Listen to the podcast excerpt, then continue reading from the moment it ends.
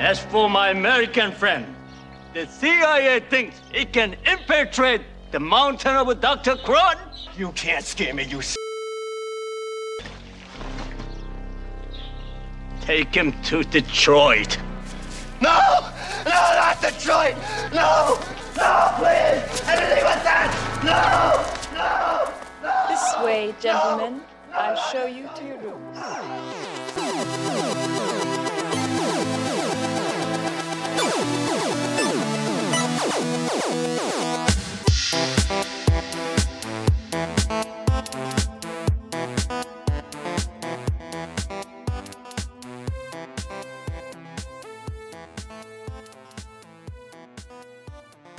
Hello and welcome to the Page to Pixel podcast. I am your host Reed Jolin, and join with me, as always, is my dear boy, best boy in crime, Jeremy Ruck. What's up, Jeremy?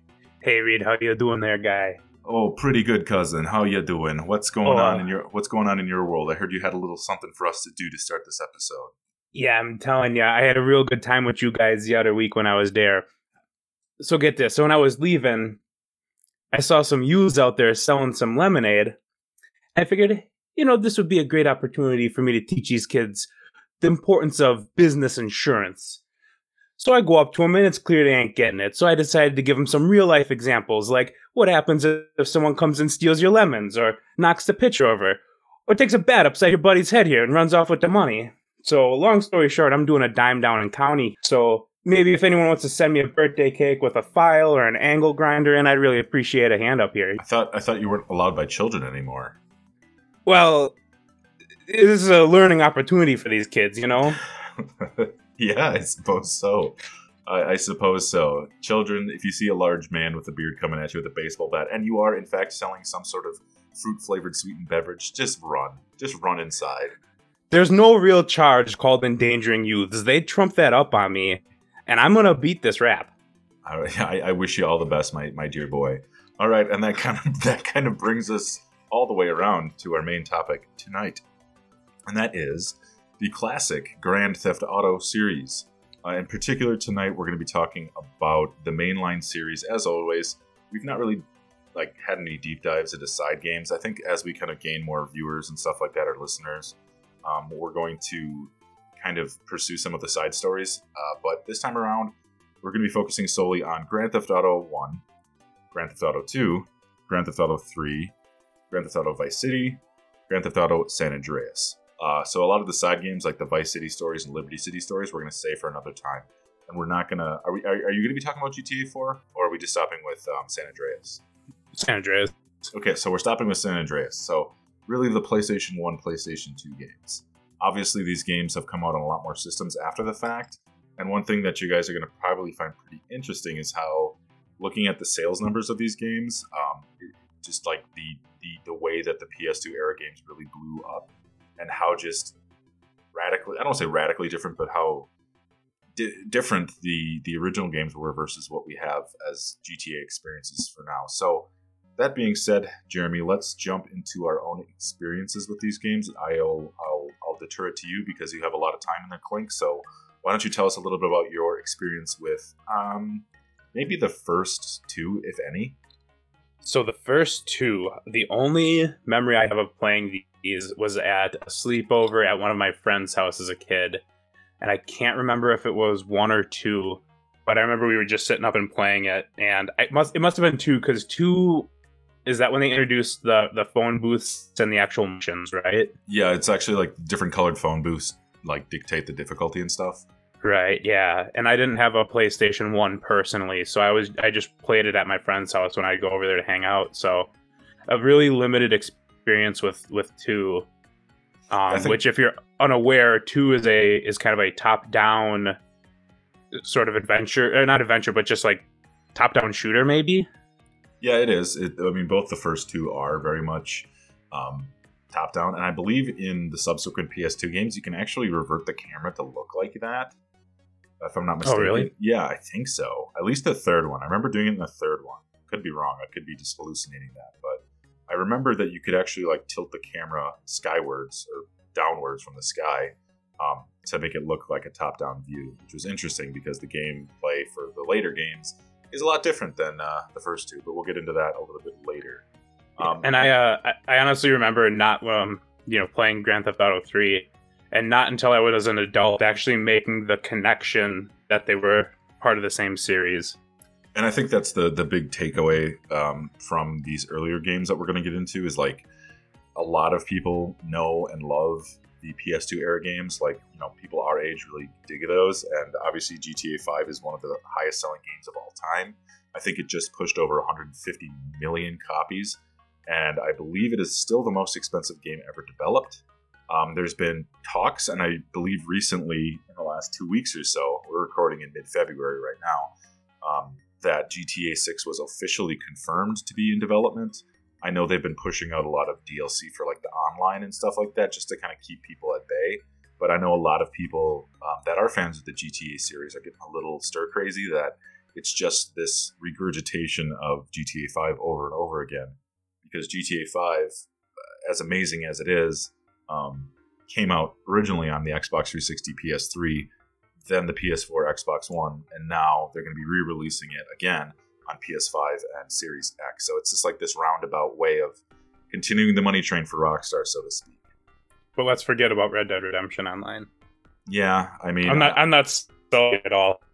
you're not salty. Not at all. Is it just? I, I mean, I don't really have a ton of experience with the Red Dead Online stuff. I mean, I know. I think I played it one time. Like, I just got off my horse and I got shot in the head from like you know down down down down yonder by the corral. So, wasn't a huge fan. Uh, oh, it's actually, it, I don't know. You kind of have to make your own fun with it. Think of kind of Minecraft. There, like, there's stuff to do, but it's a lot of grind. But I don't know. I got into it right around the time I started actually getting into westerns and stuff as an adult, and it's it's cool to just ride around with your bros and wrangle up people. But I think a big part of it is maybe why a lot of people necessarily don't get into it is just that it's not getting a lot of support from Rockstar, say as much as Grand Theft Auto Online, but that's a that's a an argument for a different day, I guess. And speaking of the same terms that we kind of left Kirby off on, with Kirby being the Wendy's of Nintendo, um, would you say that since Rockstar has become such like this ultimate development company, you know, they're really top dog now. Would you consider them the Dwayne the Rock the Johnson of video game developers?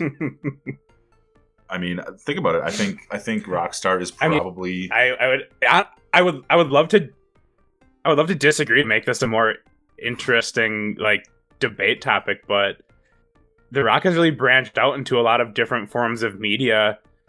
And does he have a rap album or an, a music career? I think that's the only thing that you you know you could say Macho Man Randy Savage wrestled. He was in Spider Man, and he does have an awesome album out. Well, The Rock did sing a like rap R and B song on one of the WWF albums from like the early 2000s, so I can absolutely send that. All to you. Okay, Um, so, yes, I would. I would very much like to listen to it. of course. Um, so, any other? I mean, let's just kind of do a general reflection on what these series are. Obviously, when when we stop at all of the games, we can kind of reflect on them. But like, what's your overall impression of the Grand Theft Auto series? As far as like what they are, like media wise, or No, I mean, like, what do they? What do you think they mean to you and mean to like the greater gaming world? Well, I would say the the biggest thing is they're really revolutionary when it comes to open world. Um, they were probably the first big hit where you're not playing in, in a linear fashion, but you can go out and explore the world. At least the third one, and just kind of find all these little nooks and crannies, and you're not just doing mission after mission. Right. Yeah, I think especially the third one really just changed, broke the mold. Uh, to quote uh, Smash Mouth, you know, not all shooting stars break the mold. Well, in this case, Grand Theft Auto 3 did. So that being said, I think my general reflection on the Grand Theft Auto series is it's a pretty, um, it's a pretty important series in my life. I think I've played, I've beaten all of the Grand Theft Auto classic ones, not like the first or second one, and we'll talk about that. But you know, GTA 3, um, GTA Vice City, San Andreas, uh, five I've beaten twice. So I've, I've, I've sunk in a lot of my teenage years into these games, um, despite the chagrin of like public media outcry about these games. They, I think, I think in a way, the uh, controversy behind these games actually helped it out quite significantly. Uh, maybe we'll talk a little bit about the controversy, but you know, it's just uh, oh, if you haven't played the GTA series, I don't know what you're doing. Um, there's there's something for everybody with these games, especially like the fifth one is really um, open ended and user friendly. I think. I mean, I, this isn't the GTA Five focused episode, but I just love um, the fifth the fifth game. Like I said, I've beaten it twice. Um, so it, The yeah, fifth game was huge. That like it really brought everything to a next level too. yeah, it absolutely did. So um, go did ahead. you? I, I think we just get into the controversy of the game right now before we get into the story. So obviously, the game is about crime and there's sex, drugs, murder, theft, everything like that. Reed, did you have any issues getting your parents to buy you a copy of Grand Theft Auto? Um, I don't remember that I if I did or not. Um, I, I don't think my parents really cared because that was it was just like me kind of staying out of their hair. So it, I remember distinctly, and I was going to bring this up during Vice City, but I'll just say it now. I remember I was in seventh grade when Vice City came out. I was during Christian confirmation time, and I distinctly to- I remember telling my dad, "Hey, this game's coming out that I really want to get. Can you go get it for me?" And that that night I had confirmation meeting, practice, class, whatever, and like I, I got in the car with my dad. I was really excited. He's like, "Oh, sorry, they're all sold out," and I got really sad. And then he opened up like the dash console and he had a copy for me. So I remember that vividly to this day. he got you real good. He got me real good. Um, that's like the only dad joke time he's ever done in his life. So. Um, So you went straight from Christian confirmation to picking up sex workers and beating them to death with a baseball bat. Correct. And I think with um, San Andreas, I would have been about 15. And I remember for that one, I don't remember how I got it. I was obviously able to get it, but I remember the first copy I bought, I moved my PS2 while the disc was playing and it got a crack on like the, the center. Rip. Yeah, but I, I returned it to GameStop saying, oh, it stopped working. and they gave me another copy, you know. So I broke it, but to their Yeah. chagrin, you know, they they they gave me another copy. Uh, but yeah, no, super super important game for me um, growing up. I mean, I, I just love the humor of like the classic era stuff. I mean, there's so many just like funny radio stations and stuff like that, and maybe we'll talk about that as we kind of get into. it. I think we're I think we're spoiling a lot of stuff without actually getting into the nitty That's gritty fair. of it. So should we start with the first game? I would say so. All right. So, uh, as always, we're going to kind of talk about the games in question. Uh, kind of gloss, I don't want to say gloss over, but talk a little bit about the plot points of each of these games. Uh, maybe talk about if they're connected. Again, that's an important part about talking about these franchises. Talking about the characters and locations, uh, and just general themes and inspirations is really my goal for this. So, looking at the first game, Grand Theft Auto, as you can imagine, is the first title. Uh, originally developed by DMA Design, which would eventually become Rockstar North. Uh, it was also co-developed by Tarantula Studios, uh, which which eventually became Rockstar Lincoln. And I didn't know this until uh, I started researching for this series that uh, these companies, Rockstar, was originally based in England. I, I always assumed that it was like some wild, um, you know, developer from like the West Coast or something. But no, it's actually a, a company that origi- uh, originated in England, which I thought was really interesting. And it was published by BMG Interactive and ACS Games, and I believe one of those eventually became Take Two Interactive. So as you can see with the first game, it doesn't really have that Rockstar vibe or uh, I guess stamp with it yet. I mean these these developers would eventually become Rockstar Studios. But anyway, uh, the platforms that this was originally released for was PC, and I think this is I don't remember you, you kind of you mentioned how you had played Grand Theft Auto or Grand Theft Auto 2 at a friend's house, and I have a very similar experience with one of these games.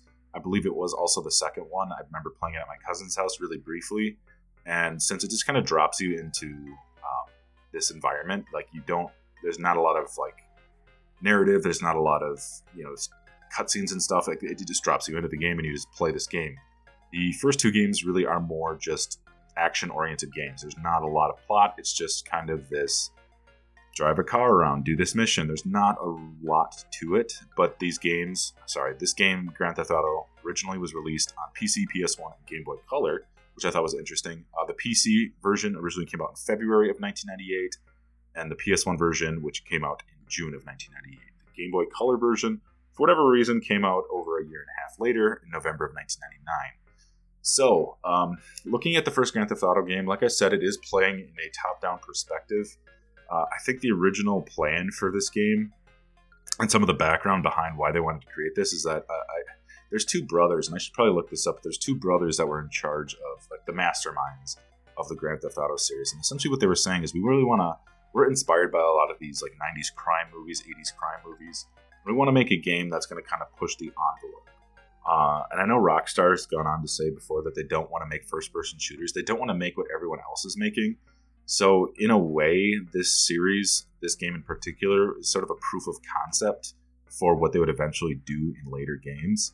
So, as I said before, this is a top down game, and you can choose from a number of characters.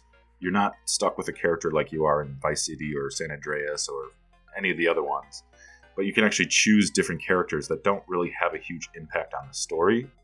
Uh, and how it really works is you go around um, Liberty City, which is like the main city in Grand Theft Auto 3 and 4, and which is essentially like a, a hodgepodge of like New York City, maybe a little bit of Chicago.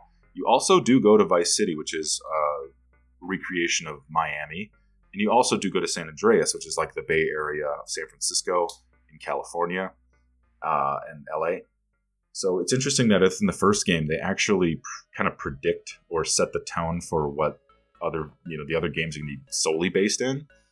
They did release expansion packs to this game. Um, they released an expansion pack, Grand Theft Auto 69, London 69, in uh, April of 1999, and then just a few months later, they released um, London 61, which, as far as I know, is probably like the most obscure Rockstar Grand Theft Auto game. London 61. Uh, they're they're more or less just mission packs, expansion packs to the game. They don't add a ton different. It just takes place in 1960s London, so it's sort of inspired by like James Bond and the Avengers um, and stuff like that. But Grand Theft Auto 1 does take place in uh, 1997. It takes place when the game was sort of developed and released. And just like I said, I can run down through the plot points because what you essentially do is you kind of work your way from city to city. You start in Liberty City, you move on to San Andreas, and then you move to Vice City. Uh, and how it works is you're in this top down perspective and you have kind of tank controls, which are really uncomfortable. I know that's a big thing that happened a lot in the uh, late 90s is people were still trying to figure out how to controls, uh, do controls well, um, especially for shooters and action games. So this is really before the, I guess, proliferation of DualShock controls, which really became, you know, the, the standard for any shooting game. So it, it's just kind of interesting to see how this game kind of plays out. I, I honestly, like, it it's on the PlayStation Classic, and I don't think it holds up super well. I know it might be bad to say. But anyway, let me kind of take a step back and let's talk a little bit about what happens uh, at each of these um, locations. So, starting with Liberty City, the main mission that you start off with is called Gangsta Bang. Uh, so, you, the player, start off in Liberty City and begin to work for Robert Bubby Seragliano's gang. They have the player complete several jobs ranging from stealing taxis to killing the LCPD police via car bomb. They also have you assassinate lawyer of a rival Cinetti gang. One mission also involves a trap in the form of a bomb on a bus that will blow up if it gets below 50 miles an hour. Obviously, like I said before, huge reference to other 90s movies, including Speed. So once the player has enough points, that's the interesting thing about Grand Theft Auto 1 and 2 is like you're you're trying to accumulate points, just like an old school arcade game. But anyway, once the player has enough points, Don Cinetti's right hand man Kabat contacts the player wishing to speak with him or her. Upon uh, meeting him, he claims the player double crossed Baldman Cinetti and is a dead man if it happens again. Uh, so, again, the, the story is very just like cut and dry mobster style. Which is kind of the first few games in general, I would say. Yeah, even, even a lot of the- really cliche gangster movie stuff. Yeah, even the third one is very much like this. It's just done in a better perspective. I would say even all the way up to Vice City is still Yeah, Very- yeah, very- I so. I mean, it expands on it a little bit more, but it's still very like Goodfellas, that kind of you know, very stereotypical gangster kind of thing. Yep, absolutely. And then the next mission in Liberty City is called Heist Almighty. Uh, once again, the player must do several jobs to complete the level and get to San Andreas. Right away, Bubby calls saying Sasha has been kidnapped. Uh, failing the mission will reveal that Sasha is actually the boss's puppy. The player can choose to rescue her or fail it. If the player fails the mission, the cops find and bring her in. For someone heard her scream in a trunk. Once the player does some jobs, including killing Cinetti, and has enough points again, Bubby will ask the player to come see him. Bubby will say the player did a good job, but the cops are close enough to look up his ass with a flashlight. Bubby, in an effort to get rid of the unneeded police attention, booked the player a flight to San Andreas. So again, very cliche stuff uh, in the second half of the Liberty City mission. So let's move on to San Andreas. Mandarin Mayhem. Upon arriving to San Andreas, the player is contacted by Uncle Fu's gang and begins to work for them. Once the player does enough work and gets enough points, they can see the old man. He is building a crime syndicate of extraordinary magnitude, and the player honors his family. Isn't that like extraordinary magnitude? Isn't that what um, the the Kentucky Fried Movie guy says again? Like you are a man of extraordinary magnitude, something like that. Like I think it might be. I think it might be directly that. Yeah. We'll have we'll just have to rewatch it again. Oh yes, I, I would be. If you guys have not seen Kentucky Fried Movie, do yourself a favor. Uh, so that's that's uh yeah, I think that is actually it. He's building a crime syndicate of extraordinary magnitude, and player honors his family. Yeah, I think that's the line from Kentucky Fried Movie. Anyway, uh, on to the next mission in San Andreas. After uh, working for Uncle Fu, you do Tequila Slammer. Now the player works for El Burro. Once the player does enough jobs. The donkey. well, two things. A, the donkey is his name, which is funny.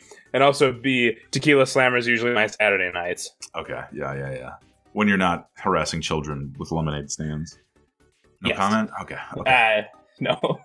okay. To talk to my lawyer. So, so okay. So burro is like you said, it's donkey in Spanish. So is burrito like small donkey? Because ito doesn't ito like mean small? I could be wrong. I don't speak Spanish. Um, I know Burrows donkey. This concludes my knowledge of the Spanish language. Okay, moving on. I don't want to get people in our amazing fans in Spanish speaking countries mad at us. Uh, once the player does enough jobs, pleases him, and gets enough points, he'll ask them to come over to his place. The player did good work for him, and he's grateful. Now he's going to return the favor. He's going to re- reward the player personal this time. And then it moves on to Vice City. So the first chapter in the last era uh, area of Grand Theft Auto 1 is called Bent Cop, uh, Bent Cop Blues. A cop named Samuel Deaver calls the player because apparently they screwed up somewhere. The player works for him now. Following the same routine, once the player gets enough points, they can go now go see a very angry Deaver. If the player crosses him again, they're screwed for life, if they even have a life after. So not a lot of explanation for Bent Cop Blues. So the final chapter of Grand Theft Auto is Rasta Blasta, which sounds like you know Baja Blast. I don't know.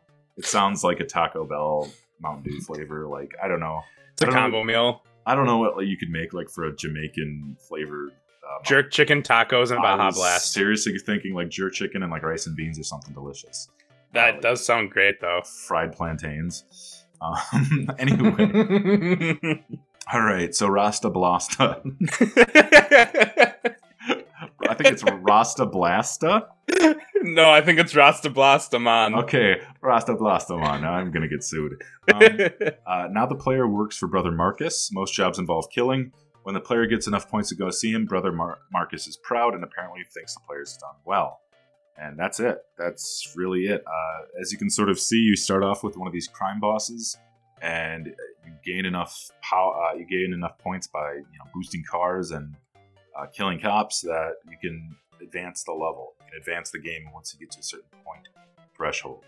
And Who doesn't i- love points? Right, and that is Grand Theft Auto 1, which did sell 3 million copies, which for a first title, first outing, uh, that's pretty solid. You know, especially in the late 90s, there's a lot of games coming out. So, yeah, that's Grand Theft Auto 1. In your experience, was this probably one of the first games where you're just randomly committing crimes and doing things like this? I can't think of a lot before that where I wouldn't like I mean there's things where you're shooting people, but you're definitely the antagonist. You know what I mean? Yeah, I mean, there's definitely games where you play, like, you know, like that, that Punisher game for the arcade. Like, you're a good guy beating up bad guys, but this time it's kind of like you're this bad guy. You're you're purely a criminal, you You're know. purely a criminal. I don't remember many games where you play necessarily as the bad guy. I don't know. I'd have to look up when the game Driver came out. Let me do that really quick while we're on here. I because I, I mean that that game kind of came out is it kinda uh, on the same. Nope, it came out 1999. So that game was probably inspired heavily by Grand Theft Auto. So Yeah, same thing with like Saints Row. That would have been inspired by. Wasn't there one old um Atari game or maybe even a NES game where you're like a biker? you're talking like Road Rash. Yeah. I mean, Road Rash isn't necessarily like you're playing a bad guy. You're just doing like outlaw. Oh yeah, you're right. You're right. You're. I thought there was one where you had a, you were on a motorcycle and you had a chain. You beat the crap out of other Yeah, people. yeah, that's that's that's Road Rash. that is Road Rash. Okay, Dude, Road Rash Three is my jam. But I, I mean, even in that, like that would just be you implying that bikers are like gun running criminals and not, you know, thirty-seven year old lawyers trying to relive their glory days. Uh, yeah, I suppose. So that's uh, Grand Theft Auto One, ladies and gentlemen. Like I said, uh, what's cool about it is that it does introduce uh, the areas of what we know as Grand Theft Auto, like Vice City and San Andreas and Liberty City. Um, but again, I tried to really dig more into the story of this, but that, that's it. This is it. And like I said before, as you can imagine with London 69 and London 61, which were just add on mission packs, it's really the same stuff. You're just doing missions for some characters in London during the 1960s. So uh, it's it's a solid game. I mean, I think it stands. Um, it's fine for what it is. I don't think a lot of people go back to this game for nostalgia's sake, um, because it's the, the controls are kind of tough to, to manage sometimes. I think that's the biggest complaint is that it's just the, the, the mechanics have not aged well, so to speak. So that is GTA One. Uh, are we ready to move on to GTA Two, or do you have any? Uh, I would think so. Like I said, I'm pretty sure I played GTA 2 and it was very limited. I just remember like running people over with cars and stuff. So yeah, Yeah. breeze on through GTA 2 and then we'll get on to the big daddies. All right, let's get through GTA 2. So, the developers this time around, oh my goodness, it's DMA Design and Tarantula Studios again. However, at this point, Rockstar became its own thing, so this is the first game in the series that is published by Rockstar proper. It was released on PS1 and PC on October of 1999, so right before the Millennium, and it was released on Game uh, Dreamcast. Sorry, not GameCube. It was released on Dreamcast in May of 2000, which I think was really interesting. This is the only Grand Theft Auto game on a Sega platform. Uh, it was released then uh, later in 2000 on Christmas for the Game Boy Color. So it's very similar to Grand Theft Auto 1. Um, however, it does take place in a retro future, uh, retro futuristic setting. Uh, according to like the game label, it takes place quote unquote three weeks into the future. However, there are a few police logs that you can look at where it states that uh, it's the year 2013. So largely, while the first game takes place in the modern day back then of 1997, 1998, this is supposed to take place in some sort of futuristic setting. And just like Grand Theft Auto 1, you do missions for crime syndicates. Um, and there's what's interesting about this is that when you're doing these missions for these different crime gangs, um, it has different colors for what payphones that you can pick up. I think you were mentioning this earlier. Is that it has this system where you pick up missions via payphone, like you get out of your car or whatever, and you go to the payphone to pick up a job. And like green is obviously easy, medium is yellow, and um, wait, where is it? Yeah, easy, green, medium, yellow, um, and I think and red, which is very very hard. So as you can imagine, it's like the the the color markers on salsa, you know, mild, medium, hot, very very similar. Uh, so for completing a mission, uh, you earn money, respect, and money multiplier. So multiplier being that if you continue your life, you don't die, um, you can earn more money and stuff like that. It takes place um, in a place called Anywhere City, USA. So this is like a non-canonical uh, canonical addition to the series. It just it's called literally Anywhere US, Anywhere City, USA. So there's That's where I grew up. Yeah, Anywhere City, USA. Uh, sounds like a John Mellencamp song. Um, sucking on chili dogs. Um, we've, we've covered enough chili dogs in this in this podcast already. But it takes place in three different zones in Anywhere City. It takes place in a commercial zone, um, which and I believe that's where you start. Uh, it allows a maximum wanted level of four, which results in the SWAT team chasing after you. Um, then you can unlock um, the residential area. Uh, the residential district has a wanted level of five in the PC version, with FBI agents pursuing you, the protagonist. Um, and in the PS1 version, there's uh, six stars, so the army will actually chase after you. So it looks like the PC version might be a little bit easier this time. And finally, um, in both versions, you unlock finally the industrial area where the maximum wanted level is six, where people are going to be chasing you with tanks and stuff like that. So it's a uh, pretty crazy time. But just like how you sort of unlock different areas in Grand Theft Auto 1, being Vice City, San Andreas, and Liberty City, uh, I think it's kind of a kind of going backwards because you're just in one city. It's granted it's pretty big, but it's just three zones in one city. I think I think kind of this game choice. did more to develop actually picking up missions. And I think that's where this game made more of a leap. Because I don't remember that I don't think there were phone booths and stuff in the first game. It was just you got enough points, now you get a tad bit of story, move on to the next zone. Right. And the retrofuturistic setting is kind of odd. I mean, I don't know why you wouldn't just kind of continue. There's, as far as I know, there's no continuity between this and the first game. It's just really more of the same, a little bit better. The graphics are a little sharper. Um, and I think people generally remember this a little bit more fondly because it is a little bit plays a little bit better. But um, again, going back to this game after the fact, it's it's dated. It's dated pretty strongly. Um, and just looking at sales numbers, GTA 2 total sales was 2 million. So it actually sold a little bit less than um, GTA 1. But I have to take into consideration maybe some of that 3 million for the first game included some of the expansion packs and stuff. So I don't know. But this one, it, it seems like this one was slightly better received, but it didn't sell as well. So it's interesting to see how they make the leap in the following year to GTA 3. So before we jump into GTA 3, um, which is the next game in the series. Uh, is there anything you want to say about GTA 3 other than its terrible timing release? GTA, you said three, you mean two? No, we just talked about two. Oh, there was no story for you to add to two. No, there really isn't. Okay. Um, you just play missions for different crime members, and that's Okay. Again, it's very it's very simple. There's not a lot of you know rolling dialogue. I think what's Right. interesting about the second game is they made like a quote unquote movie where they have like live action scenes. Um, Right. I don't know if it's before or after the game, but it's again, it's it's just an action game. Really, it doesn't Right. have like this branching narrative that we're so fond of. But uh, yeah, GTA Three. Yeah, we, we can move on if you'd like. Absolutely. So, yeah, GTA 3 is going to make the biggest jump probably in the series uh, that we're going to cover, being that it converts it from a top down to a full 3D open world where there's an actual story, you've got cutscenes and everything like that. Um, I played a ton of this game growing up. I am surprised that I was allowed to play this when I was that young. Was it something where your parents just kind of let you just have it, or Um. So yeah? I, got my PlayStation 2 with a bunch of games. ah, Um. I think my mom bought it off eBay from like a combined Christmas birthday present kind of thing. mhm. And yeah, that's kind of why I asked you about if you ever had any troubles getting a copy of a Grand Theft Auto game because I kind of slipped GTA in, and it wasn't until San Andreas where my mom threw a stink about me buying me the game.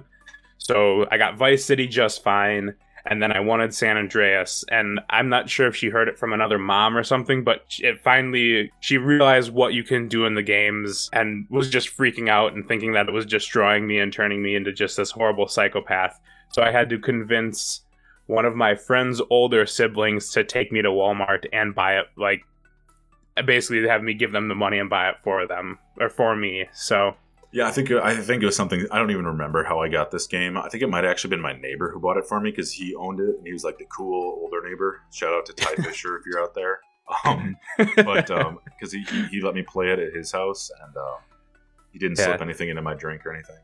Um, that's good. I mean, I would I would have been I would have been I think 11 because I think um, do, you, Uh, do, you- did you get the um, 2001 for yeah, GTA remember- 3? do you remember specifically what month this came out in? Uh, October, I'm pretty sure. Yeah, isn't that great timing with what happened Yeah. the month prior? Never forget. Never forget. Um, I sure won't. But yeah, let's jump into GTA 3. GTA 3 sold 14.5 million copies um, as of March 2008. So a, a pretty substantial jump from the first two. Came out on PS2, PC, and Xbox. So the major, the major console there. So a GTA story will take place in uh, after the event of San Andreas, after our main character Claude loses his garage to CJ in a race. CJ being the main character from San Andreas. Does it does it say that he's CJ in GTA 3? Or is this like a flashback from Mm, It- San it- Andreas? so Claude makes an appearance in San Andreas, I remember that. and yeah, so that there's a little race that happens there, and that's basically when Claude hands over his his assets to CJ, and then him and his girlfriend Catalina move to Liberty City from there. So GTA Ah. actually take or this game actually takes place after the events of San Andreas. Gotcha.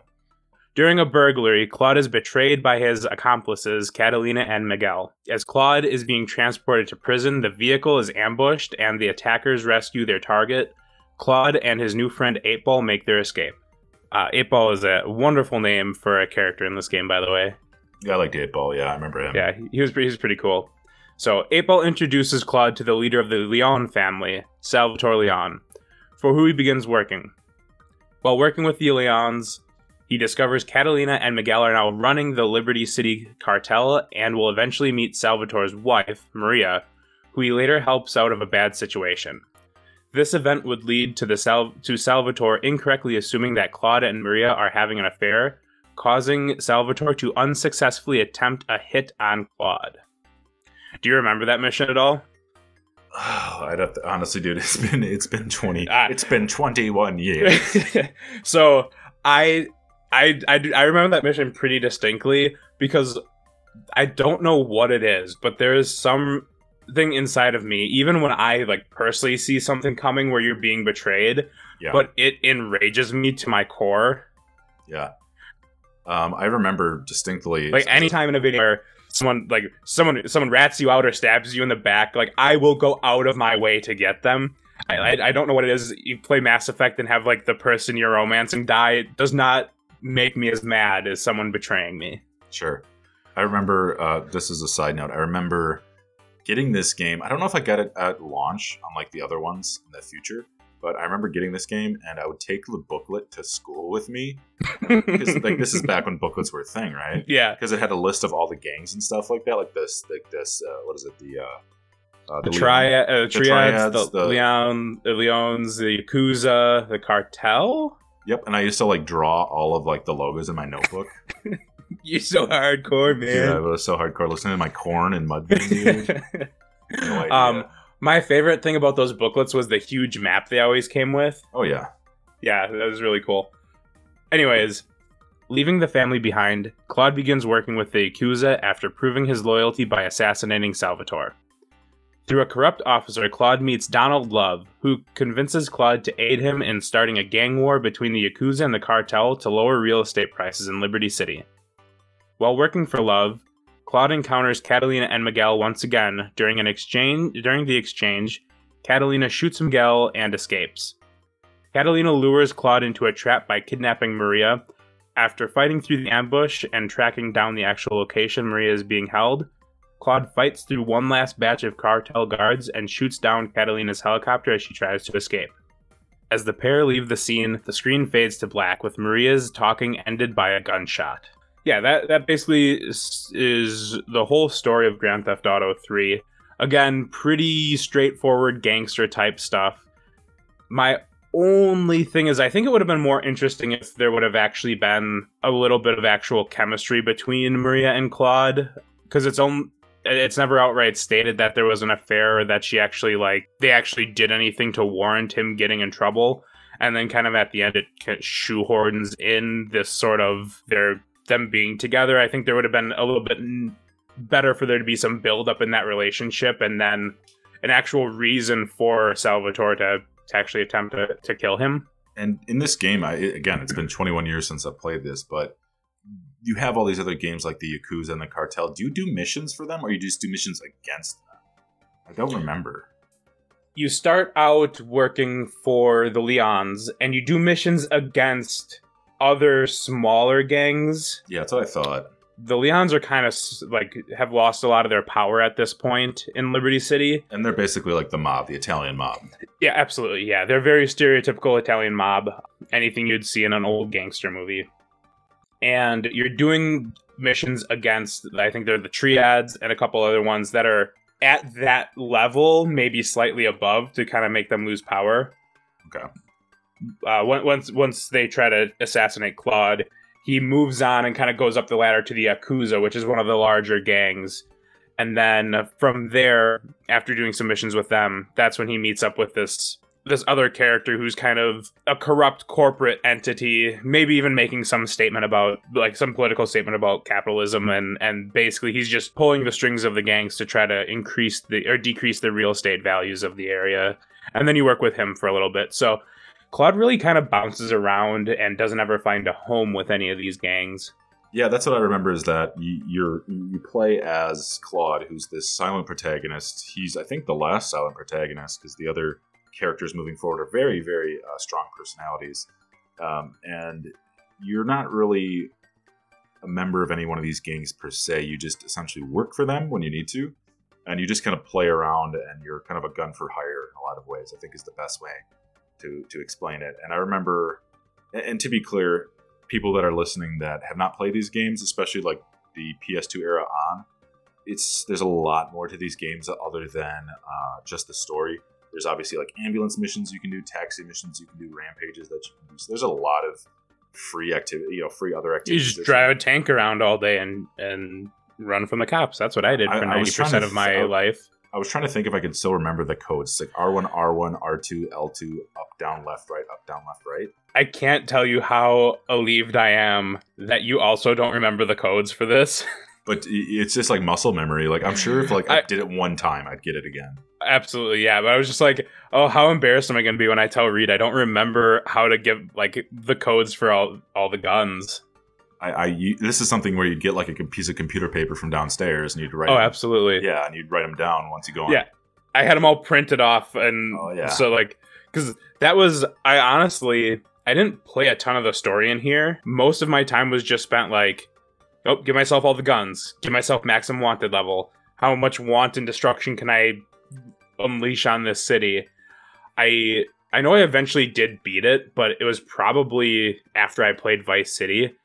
I didn't get to the second island by doing the missions. I had to do that little glitch where you could jump the island Yeah. but it was still a lot of fun and a really good game to kind of just a good catharsis.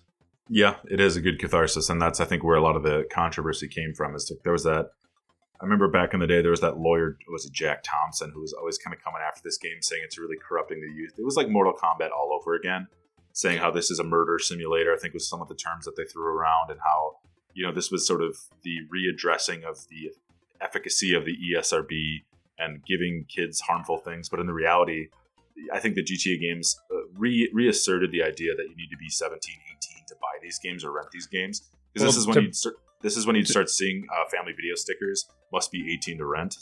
Uh, yeah, actually, uh, from the research I did, this game was cited for being the reason that Walmart required you to be 18 to buy a mature rated game.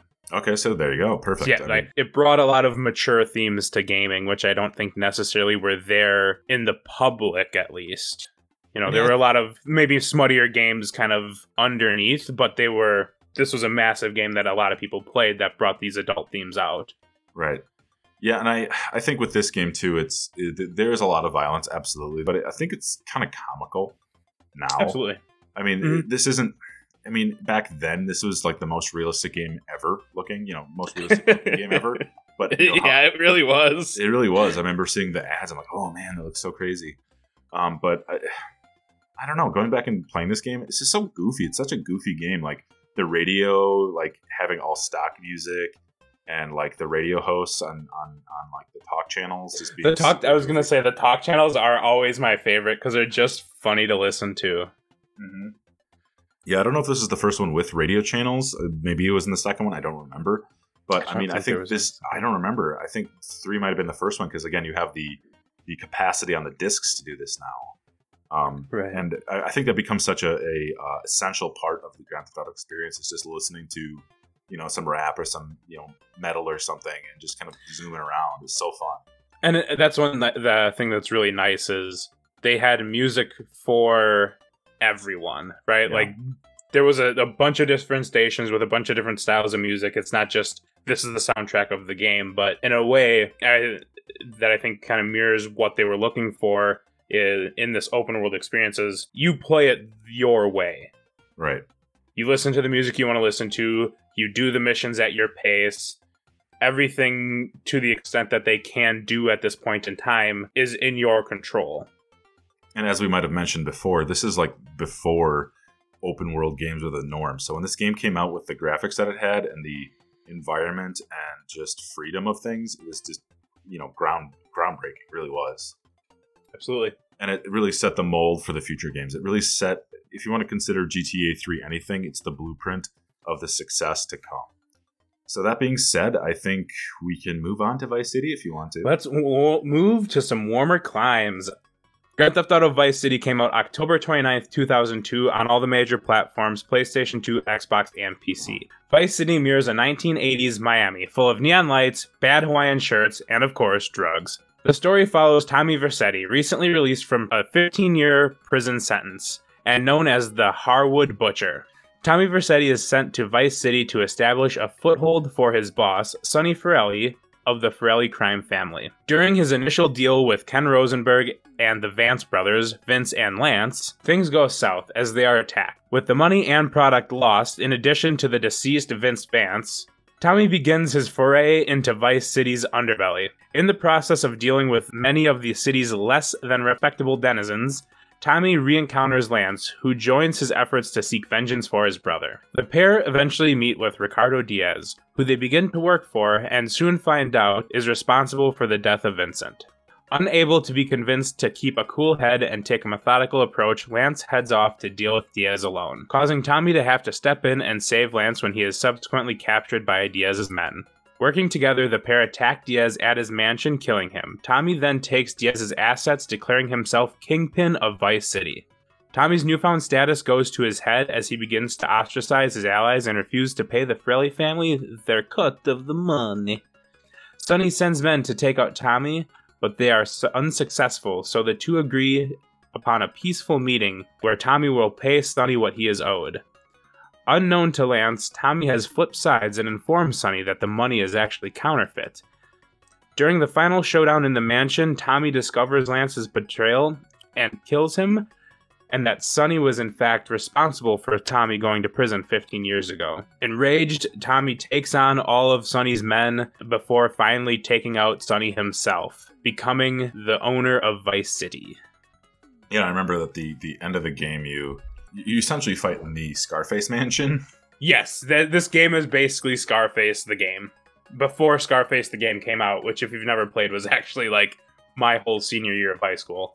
I never played that one. I played a lot of the uh, the Godfather of the game. You play that one? I I, I, re- I do remember the Godfather of the game. I really like the Scarface one though. I'll to, I'll to check that out if I can find a copy. Yeah. Uh, yeah, no, GTA Vice City is I think a lot of people's favorite GTA. Um, I can has- see it. Yeah, I mean the the entire saturation of like the the HUD and everything, like the the just the screen. There's always some sort of like lens flare, and it's got this nice soft pink and yellow and blue uh, tint and hue to it, and I think it's a a really beautiful game for what it was back then. Obviously, it hasn't necessarily the original version hasn't really held up graphic wise, but I mean, I think what's so cool about it was just the the whole environment, how it was even more so than Grand Theft Auto 3 has that really direct connection to something like Scarface, um, Miami Miami Vice, uh, Magnum PI, all those really great 80s action crime shows. Um, just top to bottom, an awesome game. I, I, I remember like the difficulty of were, were planes and stuff still difficult to fly in this, or were they a little Yes. bit better? I Yes, think they were were. even hard to fly in Grand Theft Auto San Andreas. No, San Andreas. Once you got your San flying Andreas- skill up, yeah, you could. Okay. you could do so- no oh yeah, that that's right. No. Planes were still impossible to fly in this game. Yes. Right, and I remember the we didn't talk about it, but GTA Three had the Dodo, which had the clipped wings. Like, oh man, like you could was- fly it, and I think they did that on purpose. I think the developers did that on purpose just to kind of screw with people. But Oh, I'm sure. obviously, with uh, just, was there a specific year this took place? Was it like eighty four? Was it nineteen eighty four? Uh, 86 was the 86, exact okay. year. Yeah. One thing I did notice and and kind of researching these, maybe with the exception of GTA 4, but it seems like there's a pattern of one game kind of maybe pushes new grounds, the next game refines it, then that next game pushes new grounds, right? So like your Grand Theft Auto 1 was the introduction, introducing everyone to the violence and chaos and mayhem. GTA kind of 2 kind of tightens things up. GTA 3 brings us to a 3D open world game. Vice City tightens things up again. And then Grand Theft Auto uh, San Andreas adds that RPG element uh, that we'll get into later. I'm not sure if you agree with that. No, I think that's a really good assessment. Um, I think that this one does capitalize on a lot of what made GTA Three good, but made it better. Um, Absolutely. I think like the combat is a bit better. The fact that you can get more weapons in this, I think you could have Motorcycles, I think it added. motorcycles. Did it have Yeah. helicopters? I think it did. Yeah, I it did. th- yeah, and I think GTA th- three had hel- you couldn't fly them except I think there were a couple RC. Oh no, I think that was Vice City where it had the RC helicopters too. Yeah, let me just Google it. Yeah, but yeah, I, I, it did add more vehicles. It added more weapons. I think the plot is a lot better, especially since Tommy Vercetti is a is a voiced character, and it was voiced by was it Michael Madsen? Ray Liotta, Ray Liotta. Goodfellas. Yes, Ray He- there was a lot of this whole series is full of voice actors. Uh, I I don't remember the names of anyone in particular, but I know um, GTA three had a bunch of guys from The Sopranos and stuff like that. But yeah, Ray Liotta was Tommy Vercetti. Yeah, that's awesome. Yeah, No, there's a- I, I think that helps a lot. You know, when there's a voice you can kind of recognize and and just adds to the whole effect of the game. Right, and we're going to see with San Andreas, which we'll talk about in a few minutes, how there is a connection between all of these games. Because, like we'd we'd mentioned, uh, Jeremy had mentioned before with GTA Three, is that Claude is chased by CJ and like from San Andreas and all this other stuff. But one of the characters in this game actually has an appearance in um, San Andreas, so we see that there is a continuity. Um, it- it's essentially like saying Vice City, Liberty City, and San Andreas are all living entities through time and space. And Absolutely. all of these things are happening within this imagined world of America, I guess you could say. Absolutely. Uh, I mean, even that that even happens between this and three. There's a a businessman, like cowboy businessman. I don't remember his name exactly. That you meet, who it turns out to be the uh, the guy that taught Robert Love, the the billionaire business owner that wanted to create a a gang war. He kind of was his mentor. And that guy is trying to do the same thing in Vice City, you know. So you can see these these things just slowly web into each other and make a really interesting story. Yeah. I, I don't think the I don't think the narrative is as strong as it is in say San Andreas or the later games, but it does No, this is really the first one where it really starts to come into its own. It, it goes from baby step to baby leap. I mean, this is a pretty strong step in the right direction, and it's amazing that they were able to construct such a game uh, in just what a year and a half, two years. Yep. So- yeah, it was. Yeah, and it, it's it's kind of nice. The thing I like about this one is you do get to see your main character actually kind of win and take over. I, I do like that. Not all the games end the same way. You get to see the whole spectrum of the criminal syndicate, right? Some people just are looking to get away. This guy takes over. Yeah, and I think with I think in this game you can buy property. I think you can buy like two or I three do remember things. that. it's not nowhere near as huge as like the later games, but you can. It starts to add, like you were just saying before, it starts to add these elements that are capitalized in later games. So, Absolutely. Uh, final reflections on Vice City. Um, it was great. I just remember driving around on my motorcycle listening to the "Run Run to the Yayo" song Yes, or uh, while I ran ran to the Yayo. I, I remember I- the the commercial specifically on TV was uh, "Flock of Seagulls." I ran so Oh, far yeah. away. Yep, I, I remember that. I would say I don't remember the drugs being as big of a part in GTA Three. I don't. I don't. I, I, I guess there, was one drug called Spanked, but this or Spank or something like that in Yeah. GTA Three. But like this game really made you aware that you were in the eighties. Yes, this is this is like the the distillation of every '80s movie trope that existed. It's the it's the glitz and glam. It's the city underbelly, and it's just like this quintessential um, '80s experience. And I think that's really the goal of a lot of the GTA games. After I was just gonna say that. Is that Yep. it, it- you you condense everything about that time period or atmosphere into just this one experience. And my final reflection on this is a lot of people, like I said, say it's their favorite game in this classic series between three Vice City and San Andreas. But this game has one glaring issue that I cannot get over even to this day, and that is that you cannot swim. You jump into the water, like within Grand Theft Auto 3, and you just die. You lose all your health and you die. And it doesn't matter how much health or armor that you have, you just die. And I think that's a wasted opportunity because you're in this Miami area. you- You're surrounded by water. And Absolutely. why can't you swim? I, don't know, man. understand why. 'Cause Why? Just the ability to swim, but if you could go underwater, then you don't have to. You don't have to create a full underwater landscape. It saves Yeah, but space. that's and, that's easy to do because But- you're just you're just gonna have to render like the water effect on the surface. yeah, but do that in a year, dog. Yeah, that's true. But still, I mean, swimming. I, I do. City, I do on. completely understand your point. I mean, you're in Florida. There could be a whole scuba diving in and all this other stuff. But it, it definitely, I wouldn't say it was rushed, but like they definitely just made this game in a year. You know, They, did, they they did a really good job with the time they had, absolutely. Yeah, and it's amazing to you can be Oh. able to like play this game. I almost Um, forgot this oh. game. Vice City sold 17 and a half million copies as of March 2008. Okay, so So seventeen it beat Grand it beat Grand Theft Auto 3 by 3 million. Yeah, so pretty solid numbers for sure. Um, and I really think that this is the time where people are getting the hype. I mean, I think with GTA 3, people were really getting on the bandwagon, but I think really with Vice City, people were. This is like 2002, like you said. This is really when like Scarface was becoming popular again. You remember that? Um, you mean the movie that I watched like at least once a week through for 2 years? Oh God, a pelican, a pelican, fly pelican. Yeah, no, God, I love that movie. I watched it like a year ago. It's still so good. It, it, it it's a great movie. Yeah, Al uh, Pacino, anyway. man. So, are we good with Vice City? We can move on to San Andreas. Absolutely.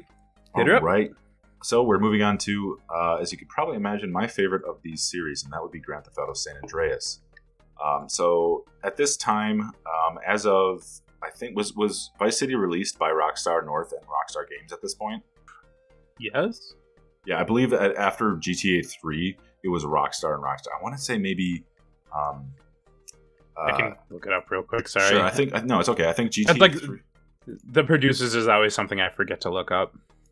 I think GTA 3 was still developed by DMCA, which did eventually, like I said before, become Rockstar North. yeah, D- D- yeah. DMA Rockstar North, which I think is still like the um, it's like Rockstar North, Rockstar. I don't think Rockstar Lincoln exists anymore. I think it's like Rockstar North and Rockstar. I don't remember. I'd have to look it up. It doesn't really matter. But again, Rockstar's a huge company now, as you can imagine. Um, but anyway, San Andreas, Auto San Andreas, uh, Rockstar North was the developer, and of course published by their own company, Rockstar Games. Released in October 2004, and in terms of platforms, uh, I remember it originally released on PC and PS2. This is the system that I bought it for. Uh, a year later, it was released on Xbox, which I thought was blasphemy because this is a PS2 series. Um, but eventually, this game basically gets released on every platform. Um, like uh, handheld, you can get this on iOS and Android now. Um, it re-released on PS3 and PS4. Like, there's a lot of reissues of San Andreas, but again, originally, like the other few, uh, mainly came out on PC, Xbox, and uh, PlayStation. So, sorry, GameCube owners, you're gonna have to play something else. So, Yeah. Go play What I- Mario Sunshine. Play Mario Sunshine or like I don't know, uh, Geist. That's a deep cut. So, jumping off the sales side of things, how many did you say was Vice City sales? 17.5 million. Oh yeah, well this game sold 27 million. Yeah. Um. So this Oh, game. oh. Yeah, really. I mean, that could be with a lot of the re-releases too. I'm guessing it would probably be closer to like 18, 19 when it came out. But still, Well, I mean- really good.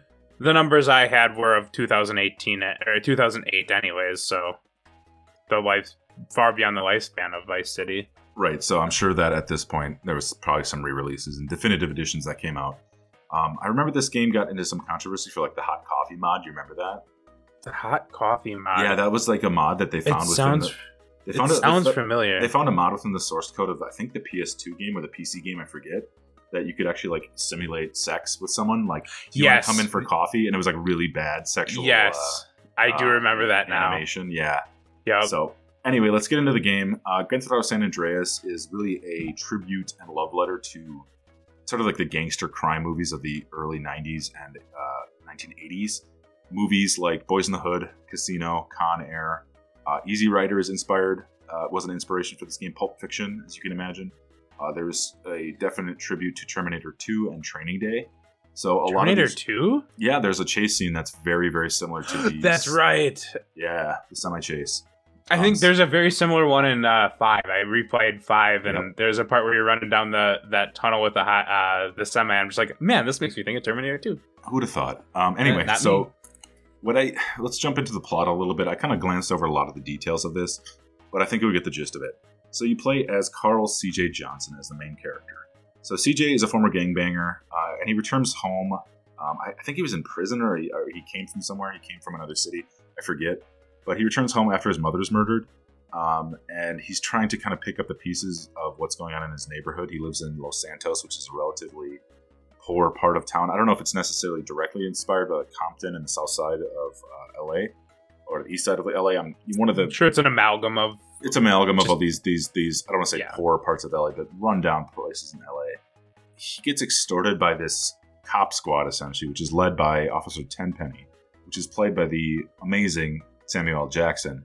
Um, and he gets extorted by this police officer Tenpenny to help kind of weed out some issues that he's having because he's a corrupt cop. Otherwise, they're going to frame him for murder.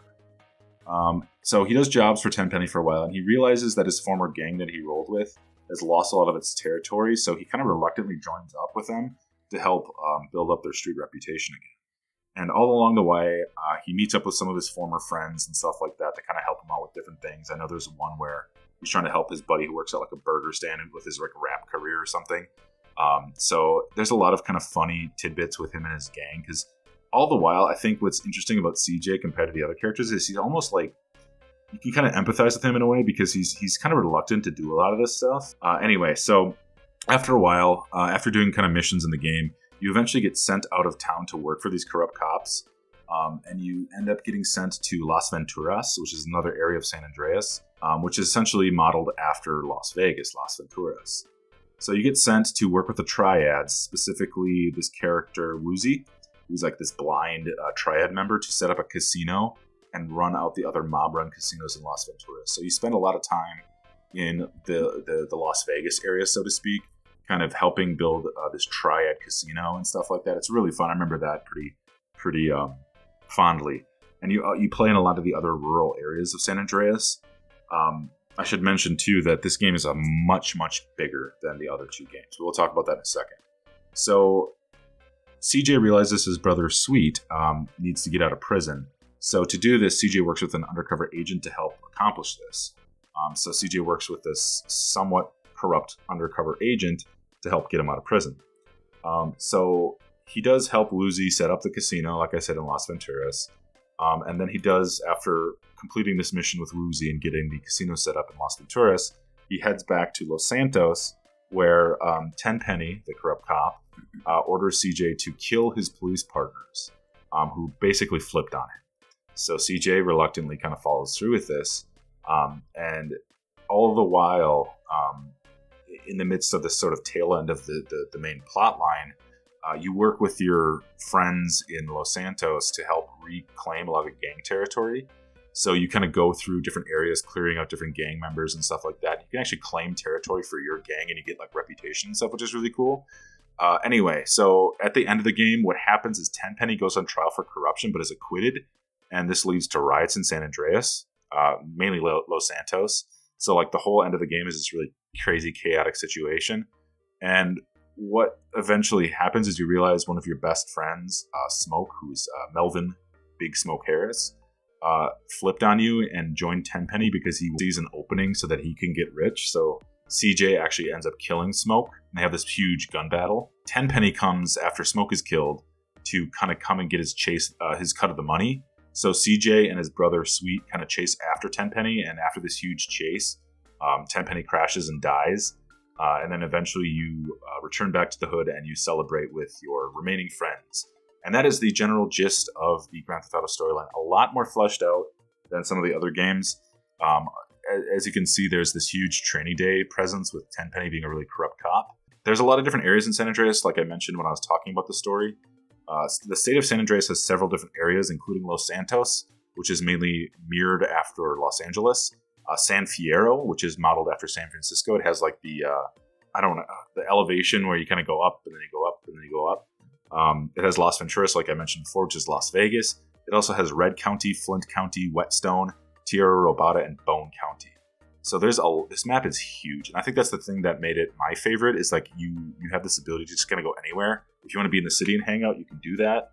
Uh, if you want to go and hang out in the woods and find Bigfoot or hunt for Bigfoot, because I remember this is like I think the first game where they have like the Bigfoot legend where you see like the handprints on the trees and stuff like that.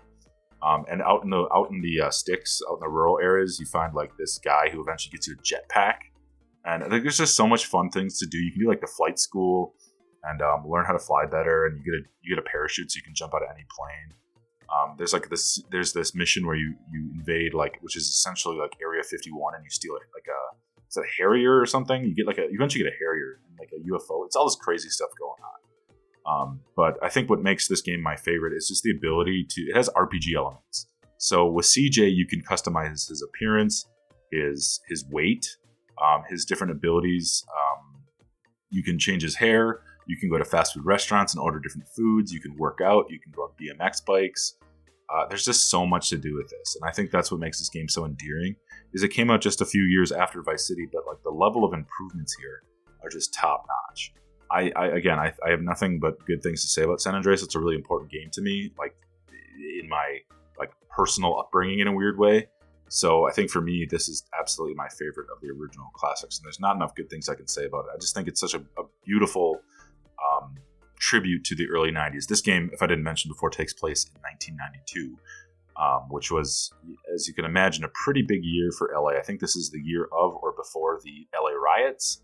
So this is like Vice City is a great condensation of everything endearing and I guess culturally cliche about Los Angeles, the West Coast, and stuff like that. So my voice is running out. So Jeremy, I'm going to let you kind of reflect on this. Yeah, my opinion reflects yours very, very closely.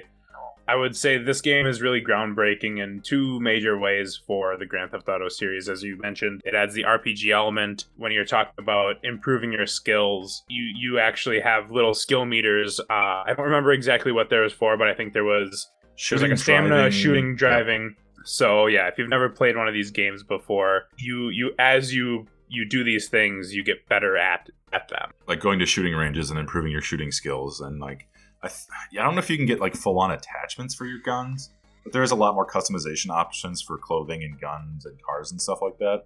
Absolutely. Um, so it was it was a it was a nice addition to kind of start bad at things, and then as you do them more, you get better at them. And the same thing going, you you could go eat food and get chonky, or you could go to the gym and you had a little mini game where you'd lift weights, Mhm. and then that increased your melee damage. Very similar to Grand Theft Auto 3. You're playing your own way. You know, you you you build the character you want to play. Um, and then the other thing it added was the the turf war. There was a not a mini game, but you would go to a different area that was another gang's, start attacking their gang members, and it would start a little turf war. When you gain control of it, it was yours. And one thing that I really, actually, really personally enjoyed, maybe that was just me, maybe more people thought of it as kind of a hassle when you kind of take control of a zone, was it would come under attack. So there was this sort of maintenance piece to it where you'd be going to going to buy guns and then all of a sudden your your your turf on the other side of town was under attack, which felt like the world was living. I'm not sure if your opinion on stuff like that, Reed. Yeah, but no, I, I, I totally agree. I think the the gang element, the turf war, so to speak, was such a great way to kind of keep things fresh and alive.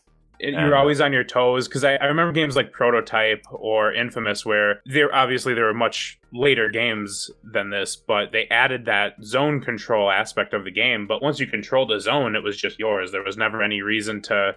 There was never any upkeep involved. But I really enjoyed the constant threat of oh shoot my territory is under attack and sometimes i'm not sure if this happened to you but like two or three of them would be at attack at the same time and you'd have to decide which ones you want to go try to defend i thought it added a really nice element to the game and made it realistic in a way it felt like you're in a living world Yeah, and I think the the big thing that I can sort of sum up about San Andreas versus the other ones is that it has a definite sense of progression. Because with the last two we talked about, three and uh, uh, Vice City, the games are awesome in the sense that you move from mission to mission. But this, like, you're not only moving from mission to mission, but you're also building your character. absolutely and that I think brings another level of attachment to it. And they really capitalized on this with, uh, I guess, five. I would say that San Andreas, again, this is just my opinion, but I think San Andreas is the best behind GTA 5. Um, absolutely i would agree yeah, I mean, I know some people love Vice City and its effects. and, like, vice City its is a great game and It is. it, it, I think one thing that I really enjoyed too was a view into a different sort of a different lifestyle of crime. It added your your protagonist as someone who wants something better, but still has these attachments to to the to his his people. You know what I mean? Right, and with GTA 3 and Vice City, you're already an established criminal, and with CJ and San Andreas, you really start at the bottom.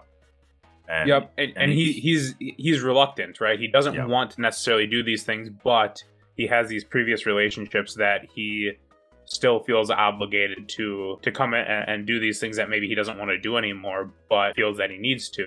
Sort of a a position that's forced upon him socially, you know, which I think is more insightful to probably real world situations than maybe the creators realized. I mean, yeah, he does go on to murder thousands of people, but I Well, you gotta do what you gotta do, man. I mean, Like- he is a, he is a very likable character. I would say like you can you can dislike Tommy Vercetti and Claude from GTA Three, but I think something about CJ is he's still very likable. even I think he he's more real as a character. Yeah, I agree. I, I, I really like CJ. And I think uh, that's something you'll see reflected in, in GTA 5, especially where they, they're starting to make their characters more relatable on a on a more personal level as opposed to just, you know, being a stereotypical gangster movie. They're they're people that have real life concerns, real life frustrations that you can identify more with. Right, and I would say that's that's more identifiable with Franklin versus not Trevor so much because he's just insane. Wait, Um, you don't identify with Trevor the most? I love Trevor. Uh, Michael, I don't know how I feel about Michael. Again, this is turning into a GTA Five podcast, but uh, I do like. I, I- do we- like we- I like Michael's like family issues are hilarious. Uh, that, and that's kind of what I'm getting at is I think GTA San Andreas is kind of the stepping stone to where they're starting to get more into their stride, writing more complex characters that have more connection to your common man in a less common situation. Yeah, absolutely. But again, I don't think we can we can praise San Andreas enough. But is there any final um, conclusions that you have about this game? How bad were you at the basketball minigame? Please tell me very. I was really bad. Okay, good. Thank goodness, because I was. I don't know if I made a basket. Yeah, some of these mini games that you can play in these games are a lot easier than others. Um, I like you said, I loved the, uh, the the bench pressing game. That was a lot of fun. The bench, yeah, the bench pressing game was fun. My favorite thing was to, like go on the BMX bikes and just bike as fast as I can to get hit by a car. yes. Oh, that was another groundbreaking thing. It added it added bicycles. Um, could you, I, now I don't remember. It. And yes, you could could you do tricks and stuff with them? Yeah, you could swim. Could you do tricks with the BMX bikes? I don't think you could No. Okay, I didn't. Yeah, I, I, I can. I don't remember being able to. So But yes, in this game, you can luckily swim. And there's a few sections where you have to dive into certain areas, but uh, swimming's pretty rudimentary at this point. right. But again, that that I think this game is the the the not the prototype, but like the the mold for what other future GTA games would be based on. I think it really perfected the things that we saw with three and Vice City, and is really like the perfect GTA experience on the uh, PlayStation, Xbox era consoles. absolutely, I think if this if this would have been the last game they made, I think it would have been a a real good one to end on. Realistically, I mean, Right. not that I think they should have, but if this would have been, I think they would have perfected their craft at that point in time. Not when there's money to be made. No, you got to make that money though. Yep. Let's just take a quick segue into sort of games inspired by GTA, Oh God. Um, well, Um, I think the first one that comes to my mind is the, the Saints Row series. and that's exactly where I was going to go. Um, so, your opinion: Saints Row versus GTA. Which do you prefer? Um, well, I think the first two Saints Row games are amazing. Three is pretty good. I think what's I think why Saints Row was so popular is because I think a lot of people, including myself, felt that GTA 4 was too much of a step backwards in terms of like the humor and fun. Because, like we mentioned before with GTA 3, these are really violent, gory, adult rated games. But what's interesting about GTA 4 is they really kind of stri- strip things back and make it seem more like a Sopranos episode than like A full- Sopranos and like a Sims game almost. I remember there being just a lot of like like writing. Don't you write letters to your cousin?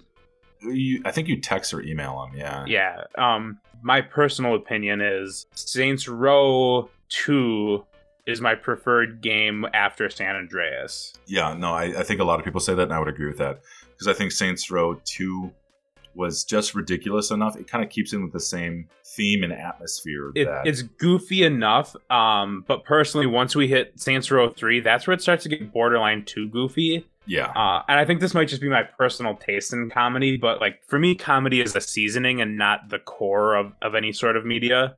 Yeah, I would agree. you know like i don't i don't go watch a movie specifically because it's comedy and then after that saints row devolves into just absolute absurdity which i'm i'm sure is good for some people it's just not my cup of tea Yeah. but Saints Row 2 did something I think was really Yeah, I think I think interesting with, with the multiplayer. You, you could play you, you could play with a friend in co-op, and that's not something that Grand Theft Auto caught up on until five with GTA Online. Right. I, yeah, I think Saints Row 1 and 2 are really the spiritual successor, in a way, to the San Andreas Vice City style of tongue in cheek, but not too overbearing. But like you said, yeah, with 3 was still fine, but yeah, with 4, it really jumps the shark. Absolutely. So I guess we'll see what happens with the new Saints Row games. I, I we do like that Are series. they making more? Uh, they are. They're, they're rebooting it. Oh, interesting. Yeah, Yeah. I, I like I I'm kind of excited for that. I I hope they take I hope they tone it back a bit. I think they will. Anyway, Yeah. so let's conclude tonight's episode um, with a question. We'd like to ask a fun question to kind of end the night. Last time was the question of what are the Nintendo franchises as fast food restaurants? And this question is a little bit easier, and it is if you could live in the game world of any one of these games, which game world would you want to live in? So I'll let you go first. So personally, I think I'm gonna go with Liberty City. Really? Uh, Why is that? Vice City's out. I do not like Florida. I've been there once. I I had enough. I don't like the heat. And I would say San Andreas probably follows along the same line is the temperature. I'm a very Midwestern man. I like my cold. And so Liberty City is more kind of crafted after the Chicago, New York sort of amalgamation of those cities. And that's something I, I would prefer as opposed to the other two due to just familiarity and then also climate because I'm a man of the North. Sure. And that's a fair enough point. I think for me, um, I was originally going to say Vice City because I love the aesthetic, but I think it would get a little old after a while. So I'm going to say San Andreas just because, like, the early 90s with, like, the, the, the rock scene and the hip hop scene and, like, just, like, the amount of things that you can do in that world is just awesome. Like, you That's can go fair. you can go to these different cities, you can go gambling, you can go. Yeah, you don't like Chicago as much as I do, do you? No, I really don't like Chicago. I Sorry, enjoy Chicago. Chicago. Well, we can go down there sometime and you'll you'll see why. But no, Oh, I know there's there's reasons to not like Chicago. No but- insult to our Chicago fans. You're, it's okay, but I don't. Hey, like I'm I'm all for that windy city. well, you know, as a Milwaukee resident, I have to disagree. But, ladies and gentlemen, that has been our discussion on the classic Grand Theft Auto series, uh, a series that both of us are really fond of, uh, particularly the PS2 era ones. Maybe in the future we'll talk about four and five or some of the side shots, but we just wanted to kind of jump into another series that are near and dear to a lot of people's hearts, and that's really the goal uh, of this episode. So that being said, Jeremy, I will let you leave us with some final thoughts. Turns out crime does pay. Yeah, especially if you're hitting kids in the head with lem- you know after making lemonade. One time this week. All right, don't bust my balls but once this week. So, ladies and gentlemen, just remember: you throw one baby off a roof, all of a sudden you're the guy who throws babies off the roof. Have a good night, ladies and gentlemen. Take care.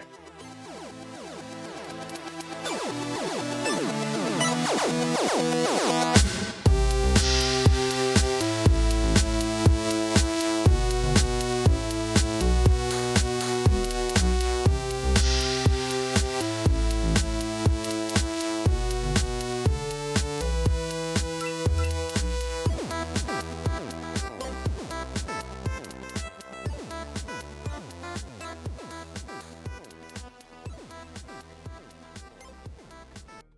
Vice City mirrors a 1980s Miami. I can't talk. Miami. Miami. Give me the gabagool. Gabagool. We're going to Miami. And we're going to see Miami. We're going to see the potatoes. Sorry, I'm. I just put a sweatshirt. I'm uh, like my apartment's cold, so I'm shivering and having a hard time like actually talking. Hey, then we gotta go to Miami. Miami. All right.